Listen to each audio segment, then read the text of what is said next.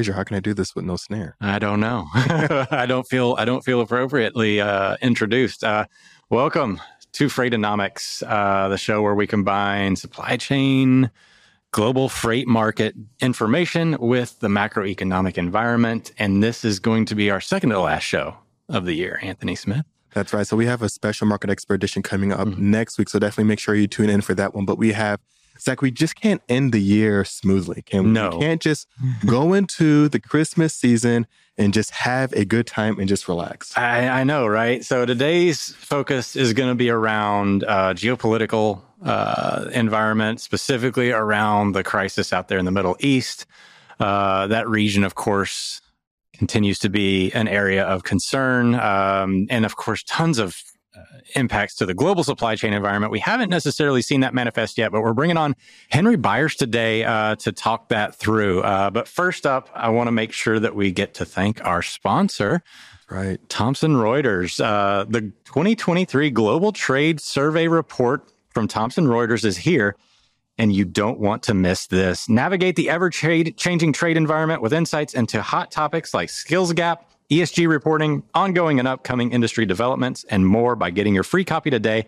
Download now at the link on your screen. Uh, and I did tell you that I downloaded. Yeah, Zach approved. Yeah, Zach approved. The skills gap.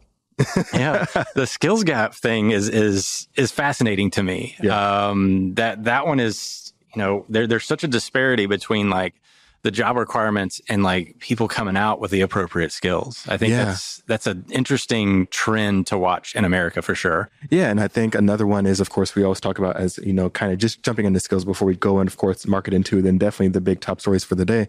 Um, trades, trades are a big one that yeah. needs a huge demand, and of course, with retirement, a lot mm-hmm. of baby boomers, those trades usually have apprenticeships and. Yeah the lack of apprenticeships that are available because a lot of baby boomers are leaving and then the lack of interest in some of the trades makes it all very messy. So if you're a youngster out there, if you have a youngster in your life, mm-hmm. trades might be a good way to go. Yeah, I talked to I talked to a few people that have gone the trade route recently. It's very uh, very stable environment too. Uh, if you're if you're into that labor market of of course, remarkably resilient uh, this year. If you think about where we were expecting it to go. Yeah. uh, and, and, so, yeah, that skills gap situation, definitely a trend to watch uh, in 2024 without doubt. So, Anthony, let's lead it off with a market in two if you want to count okay, me in, and then we'll get to the, the meat. Three, two, one, go. All right. First up today, the outbound tender volume index. Uh, the demand scenario that we've been talking about being a little bit more resilient than we thought it was, uh, just like that labor market, still remains elevated over the previous year's value. If you're looking at that green line, that's 2022's tender volume index. We are still well above that, though trending downward as we seasonally do. Uh, a little bit sharper decline here over the last couple of days. Uh, probably going to continue that all the way into the new year. This is standard procedure. Still, though, I think that gap between uh, last year and this year is still quite interesting to me. Let's move on to the next one. And uh, this demand elevation year over year, the outbound tender rejection index has not really manifested uh, this demand side situation really significantly. Tender rejection rates are now right on par with where they were this time last year uh, just a skosh below 4%. It's on its way up. Uh, however, and we do think that it will increase into the year. I think the interesting thing to me, where does this index end up around Christmas? If we surpass last year, that's a sign of movement uh, in the capacity side towards a little bit more equilibrium. But for now, extremely loose market, uh, and it's continuing to be so. Let's go to the next one here. NTIL, our uh, measure of dry van spot rates. Um, this is a fascinating one. Spot rates are actually moving down and continue to kind of flatline. This this is the point where we typically see spot rates start to increase. Uh, and they're not doing that. They're kind of hovering. They're still elevated over the where they were most of the fall uh, situation, but they're not moving higher quickly. You can see the trend line here is a little divergent to the previous couple of years. We still have another day or two before we start to see these things really start to increase. And last but not least, let's go to the next one. WRI chart. Looking at the top left, those are going to be your markets to watch for you brokers out there, transportation service providers. Those are the ones that are having the most disruption. Harrisburg leading the way. And interestingly enough, Salt Lake City. Ding, ding. So, Zach, jumping into it. Okay, real quick here. Mm-hmm. um, some of those charts that you had in, um, mm-hmm. of course, here into one of the big things, of course, knowing that volumes aren't the problem here. Mm-mm. Still a lot of capacity. And it's interesting to see in that OTRI, that tracing that's going on on those year over year levels, on, I should say, that seasonality, mm-hmm. kind of showing that there is maybe some life there. Yeah. I mean, it's, it, it is interesting that the spot market is as dead as it is yeah. um, in terms of rate movement. Some of that, I thought that the mixing component would actually be a little bit more towards this ad hoc direct to spot market expedited freight that doesn't appear to be really making a big dent. It may be doing that, but it looks like maybe some carriers out there are more desperate yeah. Uh, than I thought they might be, just grabbing loads at whatever rate they can get at this point. Yeah, and this is anything to just not sit mm-hmm. empty or, um, I'm sorry, uh, stay still. And yeah. so we also have, of course, some top stories um, with, of course, Red Sea, but we have someone yeah. here let's, that is yeah. Let's lead the way with a with genius, our, the man, the myth, the the legend, uh, Henry Byers, our maritime expert. Thank you so much for joining us, Henry. Uh, to talk through uh, the ongoing crisis in the Middle East. Now, uh, just to outline uh, for those of you that aren't familiar, or maybe you haven't been keeping up with it, uh, there were attacks in the Middle East. Please go check out Greg Miller's articles that we also uh, will probably reference in here a few times uh, as we talk things through with Henry. Outlining what this what's going on. There have been attacks on container ships specifically. Tankers are at risk, but not as much at risk as the container ships going on out there, as the Houthi rebel Houthi rebels out there in Yemen uh, are sieging attacks on these container ships. And of course, Houthi are backed by Iran, which is a Russian ally. Uh, and they're obviously trying to create some sort of disruption uh, in the global space. And we don't we could make a whole show about the geopolitical implications of what goes on in the Middle East. But I think for the purposes of today's show, Henry, uh, kind of outline from your perspective how you see this uh, disruption manifesting and how you see its like potential uh, manifesting here over the next coming weeks? Well, I think as far as the contain- container space is concerned, um, I think you know what's what's happened with you know carriers routing um, around the Cape of Good Hope. I think that's something that will continue um, at least in the short term. And so when you look at that, I mean, obviously transit time. So then you think about everything that travels from Asia to Europe, or anything that was heading through the Suez Canal is obviously going to be um, delayed by seven to 14 days. Um, and it's, it's not that significant as far as the transit time alone, but it's just what occurs now. Um, you know, once you have a disruption of like this, it's, you know, things build up on either side and it, it, just, you know, it has potential to get bigger um, if anything else is to occur or it is to exacerbate in any format. You know, I think we could see things like U.S. West Coast as an example. Um, you know, some disruption there based on you know how these things will all um, you know rearrange as a result. So you got shippers really thinking about risk now, obviously on the heels of everything that's happened over the, even the last five six years, from the trade war to COVID. Um, to the, the, the West Coast port congestion, potential labor strikes, et cetera, they're they're certainly um, you know t- completely um, you know that they're on their their toes on this one. Um, they, they're probably as prepared as ever for a potential disruption or you know black swan event, depending on who you ask. But I think um, you know it's really you know something that could certainly you know cause some constraints um, in places you may not expect right off the bat. And Henry, we're looking at this lane essentially. Um, we're looking at, or should say, the traffic coming out of this area right now, are you looking at it being more impactful for Europe, or is it something that's going to be more impactful for the US, or is there going to be some type of a split here?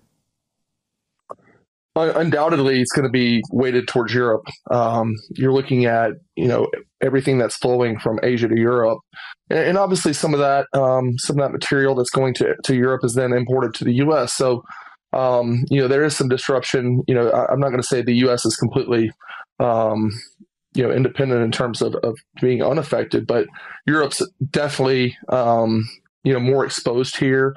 You know all the the, freight, the freight that was being routed through the suez heading from asia to europe is now now going around the cape of good hope. So if you're looking at you know the us um, this is why i say the us west coast because you're thinking about okay the panama canal let's just go ahead and say that you know that's also going on simultaneously. So you're looking at freight that was you know, already there was a natural rerouting back to the West Coast, but then you had the Panama Canal. And now you're, if you have this, so you have think people that were now trying to route to the East Coast of the U.S. through the Suez, now saying, okay, maybe this uh, West Coast option is now becoming even more viable than it was, say, you know, two to three weeks ago, as far as your exposure any risks that may occur um, along that that trade lane. And, and, again, why I say that, you know, very very soon, uh, you look three to four weeks in advance, you know, out, um, depending on how robust Chinese New Year is, you could see quite a bit of volume hitting the west coast of the U.S. And this is where you know we may start to see, um, you know, some really some constraints happening from the capacity side, um, and, and, obviously upwards pressure on those rates would be would be natural. Yeah, we, we just had a chart up of the Freightos Baltic Exchange Index of rates going from the east and west, or from China to America's north uh, or east and west coast. Uh, the east coast mm-hmm. rates there in the in the blue, and the west coast there in the white. Now, not a lot of activity on either one of those just yet, but we have had some semblance of upward pressure going to the east coast uh, earlier this month. Um, and of course, that's the one that I think the Suez Canal probably impacts the most, correct, Henry? And then you're talking about the West Coast is where the predominance of the volume occurs, correct? Well, exactly. And, and Zach, what you said there about just the stability of these rates has been very interesting mm-hmm. because, you know, what carriers, ocean carriers like to do, and I think that, you know, the market generally accepts this, this is a reason is, is, you know, any, excuse, you could say, uh, for lack of a better term, that they can have to to ba- basically get away with you know adding some surcharges or just kind of make the market feel um, like capacity is getting tighter. There's certain things that can affect capacity. I mean, these are these are true reasons. Um, so there's they're going to definitely use them to their advantage. And so the Panama Canal, what was happening there is in terms of the surcharges that they're now adding to that route um, because they're now, you know, when, when, when things are constrained, you know, costs, costs tend to go up as far as, you know, transiting these canals. And now you're looking at the Suez and now you're looking at these war risk. War risk is, an, is a, it's a literal surcharge that occurs. So war risk is now um, coming into play. And so now you're looking at the East Coast uh, rate, you know, having some upward pressure just from generally uh, what's being added from you know carriers just to the cost of that transit, not necessarily demand. And why that's been interesting is then you have demand, you know, shifting a little bit back to the West Coast. So you really have some nice pressure going on between each of these races. And that's why you've seen stability when demand overall um, has been in decline since the peak, right?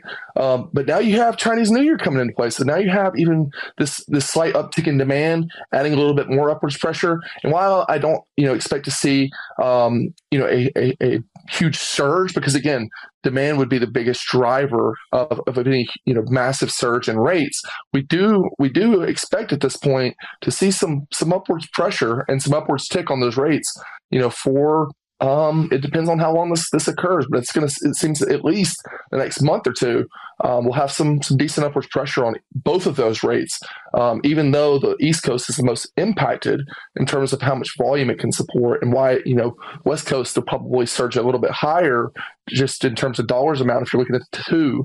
Um, but really an interesting mix here. And I think for carriers, they're, um, you know, very, uh, they're not happy that, that, the war's breaking out, but certainly from a pricing standpoint, um, you know, they, they, they, understand the need to try and take advantage of what they can in terms of you know those rate increases because 2024 overall as a as a you know the outlook for demand is relatively weak and, and very comparable this year probably even um, you know less than this year in terms of overall demand.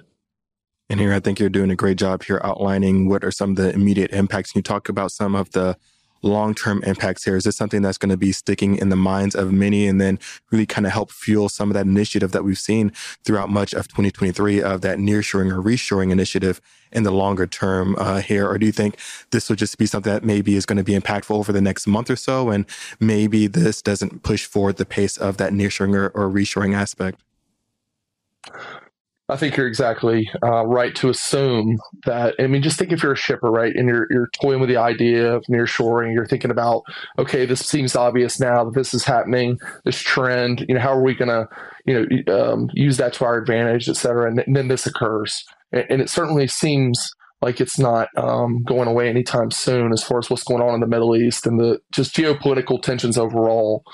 And so, when you're thinking about that relative to nearshoring, saying, okay, well you know, the more we depend on others, the more we depend on you know places that are increasingly exposed to this geopolitical tension. I mean, you, you were talking about China, you're talking about the Middle East, and so you know. It, very much so showing that you know how connected we all are and how we have you know been so connected through global trade for so long and i think that you know getting um you know i think uh, Craig has even termed the, coined the term freedom trade, and, and I think you know really what he mean, means by that is that you know looking at you know places closer to home, but also um, you know more of our allies, uh, you know sourcing from from countries that we can you know depend on, you know being friends of the U.S. and, and nothing you know happening in between um, you know at five ten years from now to where we can make sure we're getting our, our material when we need it. And I think that's why Mexico becomes such a a nice option for people is because or, somewhere in Central or South America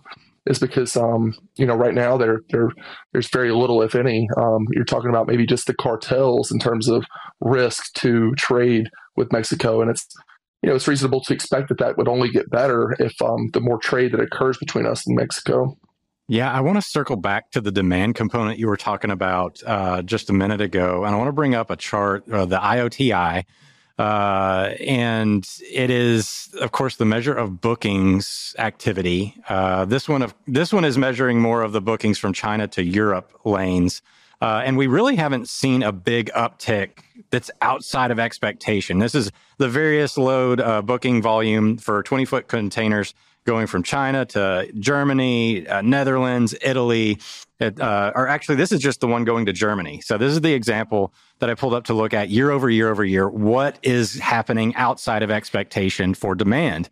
And it looks like we've actually saw an early surge in demand going into Germany, and now it's kind of pulled back a little bit. And we're not seeing any real strong acceleration outside of that early month uptick.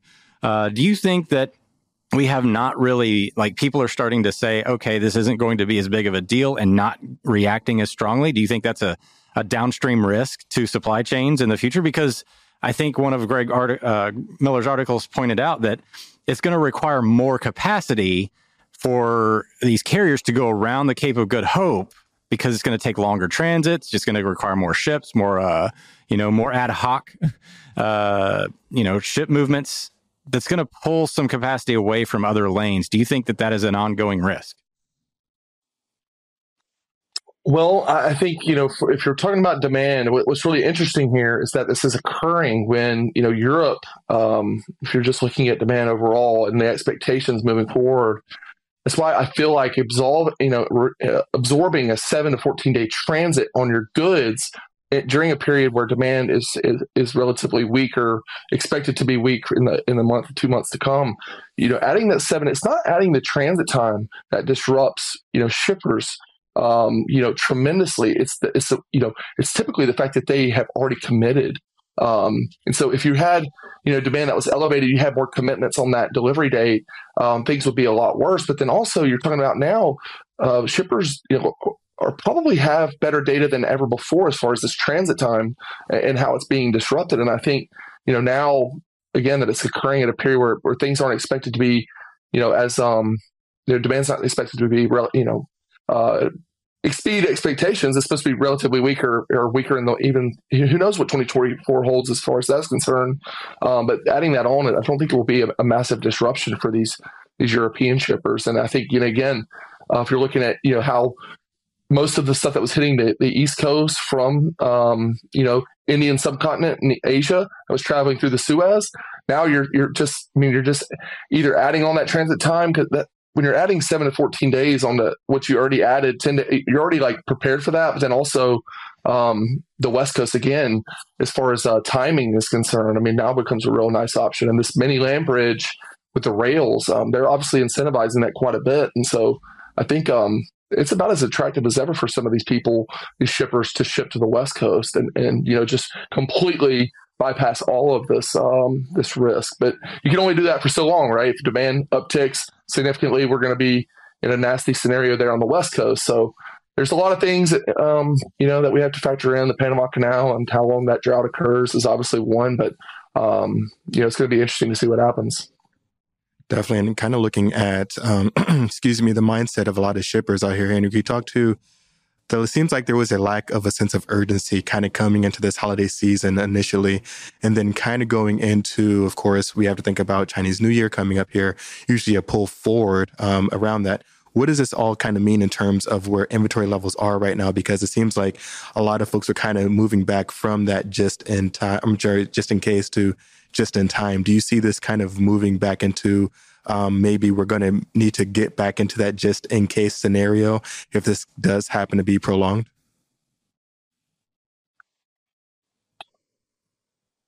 It, it, it, all depends on how demand reacts, in my opinion. I think, you know, there's just so much with the U.S. economy that could go wrong in the next three to four months. I mean, you, this could all add some pressure in the right way where um, you, are certainly you know right to assume that that you could, you know shippers can be pushed back into that. Um, but I think you know what's going on right now. Um, if it was impacting you know Asia, Indian subcontinent to the west coast, is where I think the problems will really start to arise, and and that may happen pretty quick, right? If um you know demand were to uptick in a significant way for whatever reason, I can't really see you know cutting interest rates by you know a point um, is going to really do that. But um, who knows where we're going to be in four to five months? I mean, there's a lot of things. Some some people would argue there's some pretty massive bubbles out there. Um, so if those were to pop, obviously demand it's not going to help demand at all. Um, but on the heels of that, you know, who knows about a stimulus? I mean, we've all been so incredibly surprised by how con- resilient the consumer has been and how resilient the labor market has been in the in just the economy overall. I think there's just um, there's a lot of risk on that side. So when you're looking at inventories, um, I think continuing to run them lean, I think is going to make sense for for most. I think you know the the worst thing they feel like they could do at this point is just overreact, and that's why a lot of you know, everyone's looking for the the U.S. and its allies to step up and um, you know resolve um, what's going on there in the Red Sea because it's just one of those things where you know if our if the you know the dollar is being backed by world reserve currency is being backed by the U.S. Navy and um, the U.S. military um, and, and, NATO, its allies across the world. Um, we want to see a strong response here to get the you know to get this back under control because um, you know, I think it just doesn't set a nice precedent you know moving forward. Um, you know as far as you know how we can we can really rely on you know container container carriers being able to depend on um, you know the military in that sense to kind of make sure that free trade continues. Um, so it's one of those things where just in case, uh, just in time inventories, I think I think you just continue to run your your supply chains a little leaner than normal, and that's mostly because of the outlook for demand. I think that that just is just something you can't deny at this point. Is that if you were to build up inventory significantly, you may be sitting in a really really tough spot if uh, demand were to you know move to the downside significantly in 2024. Which I think there's a lot of cases to be made that that could happen. So I'm looking at Sonar Container Atlas uh, Ocean TEU transit times uh, right now, and I just wanted to check uh, because we measure the average t- transit time between port pairings uh, coming to the United States, and the transit time to the West Coast is pretty flat. It's about 15 days on average right now, and the one going to the the to New York, New Jersey, Shanghai to New York, New Jersey, is up to about 32 and a half days. Now that's up about two days year over year. It's up about a day month over month. Um, do you think that this is at a significant risk to to get higher here over the next few weeks? I'd say absolutely. Um, mm-hmm. This is why I say that it's going to be really interesting to see because then what you're looking at there is also what the carriers are, are saying mm-hmm. um, as far as what they're able to commit to on that transit time. And it's going to be interesting to see what ends up happening to the East Coast as far as like what those full transits are. Mm-hmm. And so they're also going to be weighing like you've had these ships reroute, but you haven't had a lot of freight depart from origin yet that has had this routing taken into consideration. So yes, what you're going to have is you're going to have an uptick on those the, the routes that are going to now go through the Cape of Good Hope. Um, but as far as you know where those will end up, um, I think it's reasonable to expect you could see you know between seven and ten days uptick um, on that route specifically. Um, you know if it is now looking at you know solely the freight that's transiting to um, the East Coast across the Cape of Good Hope. Yeah, I want to bring up the IOTI for national, like United States, uh, real quick, because I think this is a, an important contextual piece. You, ha- you had it right before. Uh, the IOTI season uh, year over year. So this is going into the United States, all freight, all import bookings going to the United States. And we talked about how resilient demand has been. It's it's down off of peak. We saw the if you're looking at the white line there, that's down for Golden Week uh, in China. It's a big impactor, but it's been sort of holding. And of course, we normally see a dip uh, in the winter months and then it rises heading into Chinese New Year or Lunar New Year month. What's your read here? Like, I don't see any significant reaction to the Suez uh, situation. Do you? No, and I, I don't think you're going to. Um, mm-hmm. I just think that even with what moves pre Chinese New Year, a lot of this volume uh, during this part of the year doesn't have the urgency around it. Even a lot of the stuff that moves pre Chinese New Year um, is looking at you know making sure it lands um, in the country by you know the the proper you know prelude to spring you know summer months. A lot of the uh, you know as Americans uh, consumers start to get back outdoors and start those type of projects and activities, it's typically you know skewed towards that type of freight. Um, so the urgency around that freight is still you know relatively low, and you see that a lot by looking at the lead times that we possess in Container Atlas. So I think all things considered, until that urgency you know gets higher, and so this is where you know now even though demand's staying relatively stable, uh, I just don't see any you know strong reaction. But I think everybody's on their toes again. Everybody's on you know really focusing on anything that could cause a disruption. And I think that's that's good. Um, you know, it's good to see people concerned. Uh, they should be concerned. You know, I think especially when you look at the Middle East, it could it could certainly um, exacerbate. I mean, it could become a lot bigger than we ever anticipated. And this is why I've always kept this in on any of my calls or any of my um, any of my my info to clients is you've got to be considering the geopolitical tensions that are that are escalating or seemingly escalating. And I think, you know, so if you were doing that properly, this is something that you had on the the bingo card, you could say.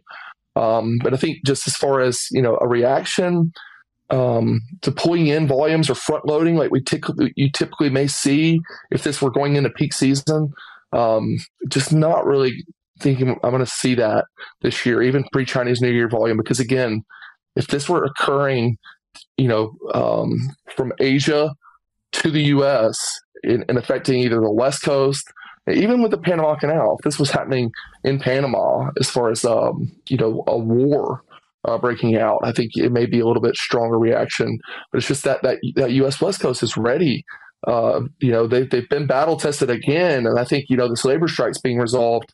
I think you're going to see the the quickest reaction in terms of what what do we do now? Hey, let's just move this volume west coast. Let's just rail it as far as we possibly can, um, you know, to the middle of the country, and we'll truck it from there. I think that that's something that shippers are ready to do. I mean, you look at what's happened over the last three to four years with with you know looking making sure you have uh, proper DCs, proper warehousing on both coasts, you know, a real nice diversified network. Um, you know, when you look at a certain area like this, in my mind, what's happened over the last three to four years is far, as far as how shippers have reacted and adjusted and curtailed their supply chains, they perhaps may be, I mean, let's just say they, they have to be in one of the best positions here to navigate this without any significant disruption. Uh, but again, that's just staying where we are now. Where this goes, this could very this could very well change as far as how how big does this actually get as far as um you know bringing in other parts of the world or it just getting bigger in terms of um you know what, what it ends up impacting as far as like free trade alliances or uh, you know who knows uh, where we go from here but i think as it sits right now you know, I think we'll, we'll absorb at least this small skirmish here um, between the rebels and, and, what's going on in the Red Sea. Uh, and I think the U.S. will step up.